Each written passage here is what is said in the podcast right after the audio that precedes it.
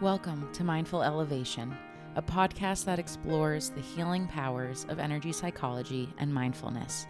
My name is Rachael Tallheimer, and I'm a licensed independent clinical social worker with Elevate Counseling. Join me in my conversations with some incredible guests to see how energy psychology has impacted their lives and how you can use it to improve yours. Not only are these guests my friends and colleagues, but they're clinical professionals with expertise in their fields. These conversations are packed with laughter, honesty, and tons of insight into energy psychology. Feel free to listen at your own pace and in your own space. Thanks for tapping in to today's conversation.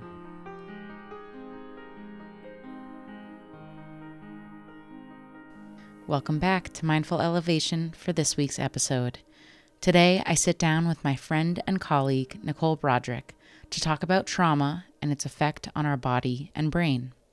Nicole is a licensed mental health counselor who received her master's degree at Lesley University, specializing in music therapy in 2018.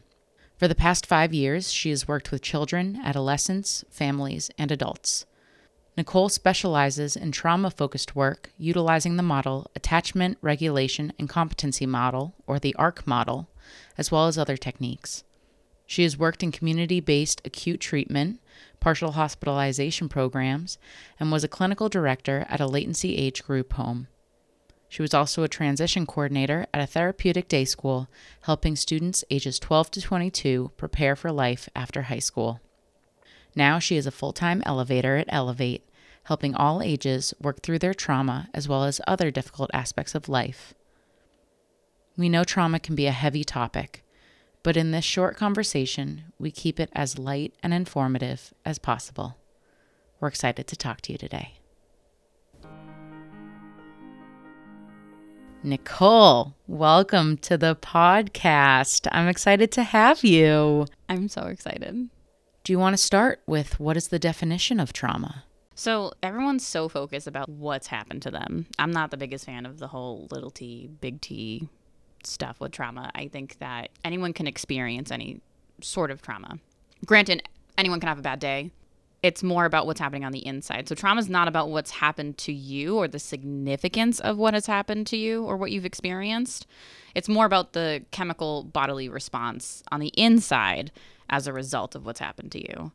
I talk about trauma to so many of my clients, and I find that a lot of my clients, especially the adolescents, will minimize or invalidate their own trauma, saying things like, My parents were never that bad, so why do I feel this way? But you're telling me that trauma is not defined by what happens to you, but rather how your body and brain responds to the event. So tell me about how the brain responds to a traumatic event. I'm going to stumble over the four F's of the response of trauma. When we're experiencing trauma, it can leave an impact on our brain and our mind. Similar to, you know, if we experience like a physical trauma, we might have a scar. And what happens is that a disturbing event can activate, and I love this word, the amygdala. And it's a structure in the brain responsible for detecting threats. So it responds by sending out an alarm to the multiple body systems and prepares for defense. And so the sympathetic nervous system jumps into action, stimulating the release of adrenaline and noradrenaline and all these other stress hormones that prepare for the body for fight, flight, freeze, or fawn response. A lot of people have heard about fight or flight, and some people have heard about fight, flight, or freeze but so few people know about fawn. What is that? So, when we think of the word, it's those people pleasers out there are the fawners. Fawn is like basically you're people pleasing with others. You're trying to make sure everyone else is okay. When you're fawning, again, you're more concerned about others. You're more concerned about that person that you're fawning over. A lot of people don't notice sometimes that people pleasing is a trauma response. So we know how the brain responds to a traumatic event, but I know so many people are still searching for that label, that validation that they have trauma. How do we know if we have trauma? So it's really about how it's impacting your life and that can be all encompassing in so many areas. So it could be work, it could be your relationships, it could be just being able to function in your regular society. It could be having negative physical symptoms that you think there's something wrong with you internally, like you pulled a muscle, you have a headache, you know, certain things but in all actuality, it really comes from the stress hormones because it affects the entire body itself. And it's hard. It's really, really hard. And sometimes how trauma impacts our body, it can be short term, it can be long term. The short term stuff, a lot of people are more familiar with. You know, if say if you get into a car accident, you get a little nervous getting into a car another time. Since that accident, also, you might have a variety of fear, anxiety, anger, aggression they're all common symptoms for the short term, but the long term is usually kind of where people start to question like, "Oh, maybe I don't have trauma. I'm fine."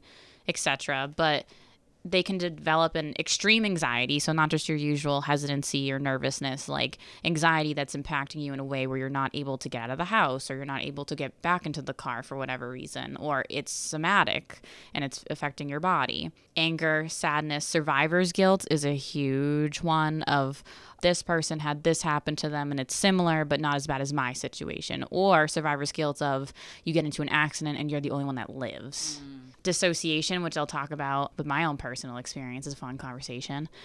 The ability to feel pleasure, or uh, I always say this wrong, anhedonia, also PTSD. And so the amygdala, like we talked about before, becomes really hyperactive. The overreaction of the distressing event leading to an outpouring, overpouring of stress hormones, like I mentioned before. So you're like living in defense mode, survivor mode.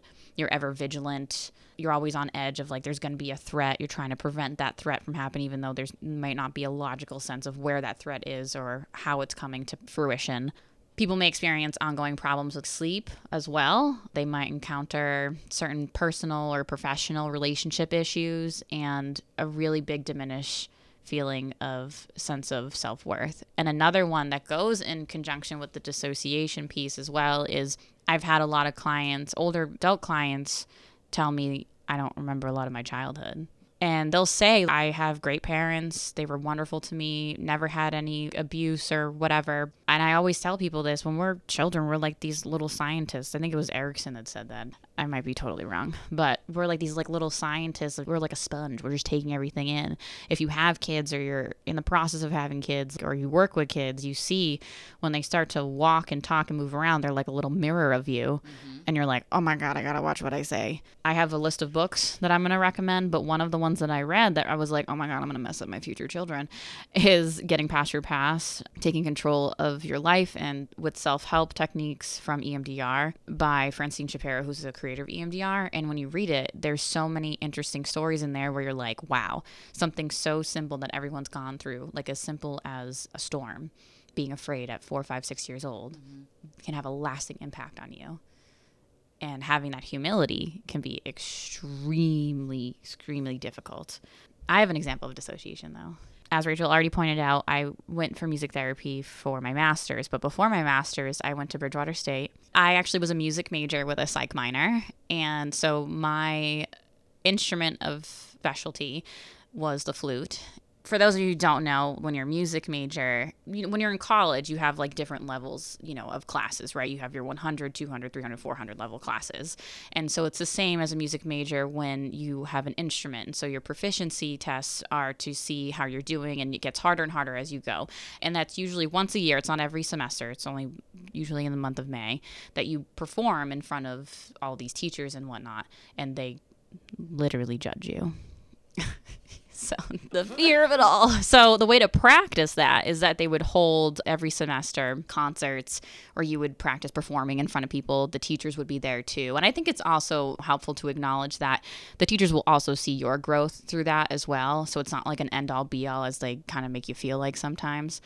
So I remember one of the first times I went up there. Mind you, I did chorus growing up, I did band, you know, but that was with a group of people. This is my first time like being solo essentially with a pianist, but he doesn't count because he's a teacher. And the cool thing about being a musician is that muscle memory is such a thing. It's not even funny.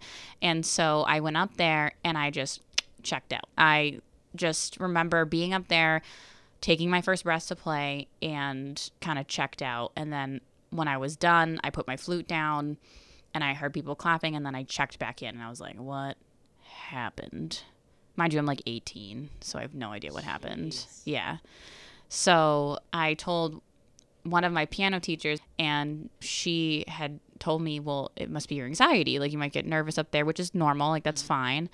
So she taught me this technique of imagining a tree that's hollowed out on the inside.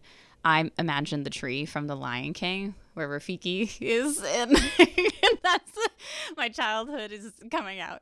And so you can go in, and all these things inside the tree are things that make you feel good, that you love, and you really try to make it sentient for yourself. You try to make it very potent so that it's strong and you have to practice it. And this is something I tell my clients all the time. If you have coping strategies, you need to practice for the potency to be good, to work well enough. I would sit and do my little meditation thing with it and I'd practice. And the next time I went on stage, I was able to access that place for me and I didn't dissociate in that moment, which was so cool granted, when I do this technique with some of my clients, if they're up for it, I usually let them know don't put people in there because God forbid you need to access that place and you're having an argument with that person. It will be more difficult. You can have people that aren't in your life in there. That's a mindfulness technique that she was able to teach me that I found so helpful. And I clearly graduated, thank God. But yeah, that's my dissociation story. And I share that with some of my clients too, especially because we're all human. Like, just because I'm a therapist doesn't mean that I know everything. I want to share a trauma response of my own. So I know you dealt with some dissociation. I had a full on crawling out of my skin moment. And I know it was a trauma response because I know that I can tie it back to a childhood experience. A few Christmases ago, I was getting ready in the morning and my hair was not doing what I would have liked, and my makeup was not doing what I wanted, and my outfit was just not it. And I remember looking through my closet, feeling rushed and panicked like, what else do I have to wear? And I swear the clothes on my body, it just felt like cloth prison. I just needed to get that clothing off of me. And I started to sweat and I started to panic. And it's so interesting because we talk about trauma doesn't need to be this big thing. Clearly, from an objective point of view, having a hairdo you don't want and makeup that's not the way you want it and an outfit that's not what you want, that may not be traumatic.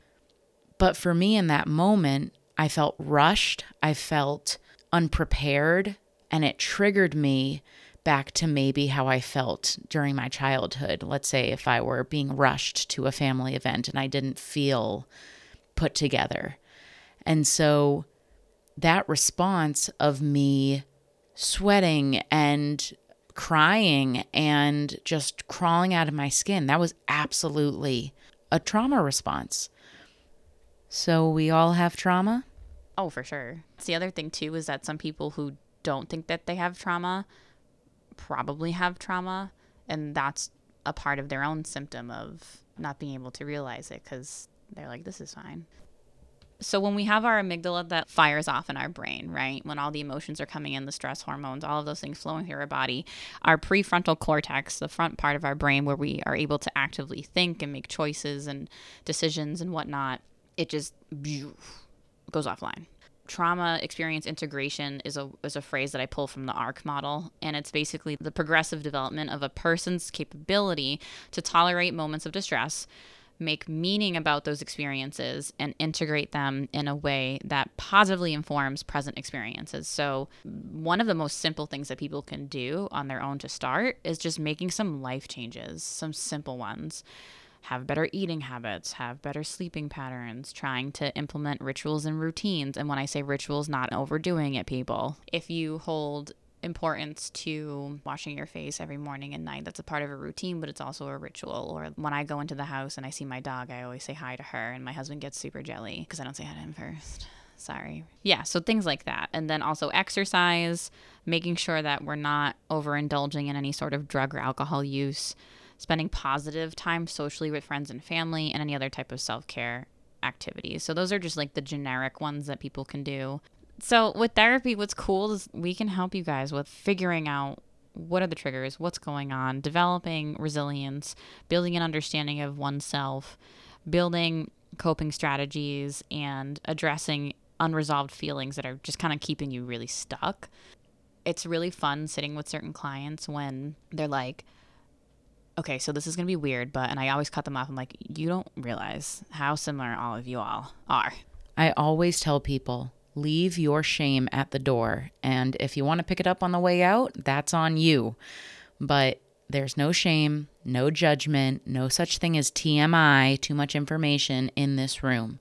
Therapy is a safe space. And I always joke with them like, it would take a lot for you to shock me. What does it mean to be trauma informed? If you're with someone who is trauma informed, like myself, they treat the whole person, recognizing past trauma, the maladaptive coping mechanism that the individual may have adapted to survive their distressing experience. So, some of those like not so great habits, like avoiding, is a very big one. And I always tell my clients just tackle it, just tackle it head on because if you don't, it, it's going to be harder for you over time. When I used to work at the school I used to work at, I'd bring the kids out into the community to practice certain things like going to the grocery store and having a grocery list and how do I make sure that I'm budgeting and all this other stuff. Sounds very practical, I know, but for a lot of people, that can be extremely difficult. And when I would go there, I'd go with my humans, some of them on the spectrum, my favorite people ever. And I would go into the grocery store not caring what people think, and I'd be dancing in the aisles and be like, "Oh my God, stop!" and be like, "No."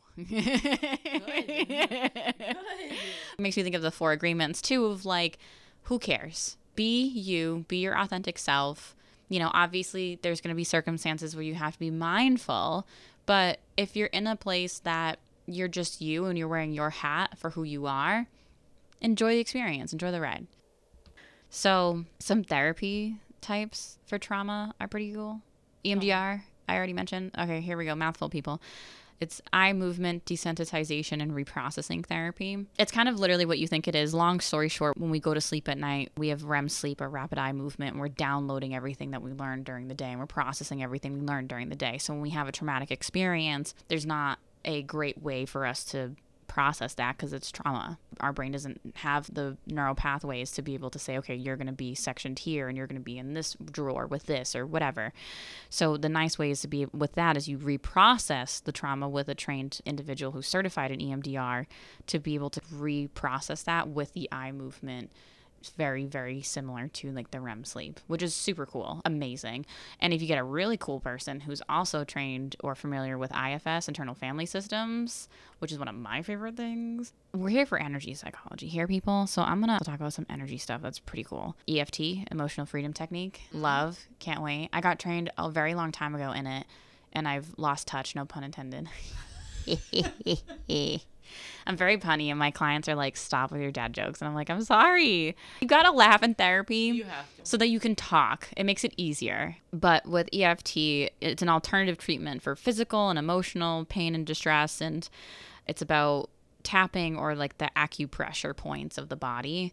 And I'm really excited to relearn all of this because I'm gonna talk to our fearless leader Leanne about it. So I'm so excited. I just want to get back into it because it's so helpful and it's and it's fascinating. But it can help with trauma because you have the physical symptoms, you have the the negative thought patterns that are connected to it, and so it just really is a way to help calm the body and the mind down. Because I always tell my clients you need to calm your body first before you can try and process what's going on. Because if your body's not calm, if, if your brain is not calm, which is a part of the body, you're not going to be able to process. That makes sense. Yeah. So that one's really good. And then any expressive therapies, music, art, drama, dance movement, or just the general expressive therapy people of the world. I love using music. I still use music with some of my clients as long as they're interested in it. It can be a great way to kind of really just digest like what's going on. Art is wonderful too. I'm not an artist. All my clients are like, I can't draw. And I'm like, yeah, me either. I draw stick figures. So People can listen to my episode with Meg about creative therapies. Yep. Maybe Meg can teach me how to draw better. I don't know. Yoga, huge. Yes. Love yoga. Took it up a lot in like 2020 when the pandemic hit. Lost touch. You know, we get busy in the world, but stretching is so important. The breath work is so important. As a musician, breath is mm-hmm. so important. So I learned at a very earlier age on how to breathe correctly, not with my shoulders up to my earlobes, like a lot of anxious humans do. Mindfulness, setting intentions, affirmations, breathing. When you're not feeling okay, your breath is not going to be normal, that's for sure. Guided meditation or meditation in general. I can't meditate. Guided meditation, yes. If I can connect it with like art or anything or music or whatever, I can definitely do that. But if you sit me in a room with nothing, my brain goes everywhere. Mm-hmm. I can't I can't do it. My brain's just always talking. Internal dialogue 100% all of the time. Reiki's also really cool. Love Reiki. There's so much more to talk about with trauma. That's the other thing. Well, is like course. there's so much to it and I was like, how do I condense this for everybody? Like that's so tough. So, Nicole has compiled a list of books and resources for all of our listeners to check out. They're linked in the description of the podcast. So, go address that trauma. Yeah, literally. It's just so cool. And the book list is a good variety. One of them is the ARC model book. So, yes, technically it's for quote unquote therapists, but I quite frankly think anyone can read it. So, I think it'd be helpful. Nicole, thank you so much for coming on the podcast today. Oh, for sure. Thank you. Thanks for tapping in to today's conversation. I hope you enjoyed it just as much as I did. If you'd like to learn more about Elevate Counseling, you can find us online at www.elevate-counseling.com. Follow us on Instagram at elevate underscore counseling underscore services, or find us on Facebook at Elevate Counseling Services. For those seeking services in Massachusetts or surrounding areas, call our intake at 508 297 1491. New episodes of Mindful Elevation will be released every last Monday of the month. And keep an eye out for Energy Elevators every Monday, where I will be teaching energy psychology techniques and tools you can implement into your daily practice. Until then, keep grounding, keep healing, keep growing. Stay mindful.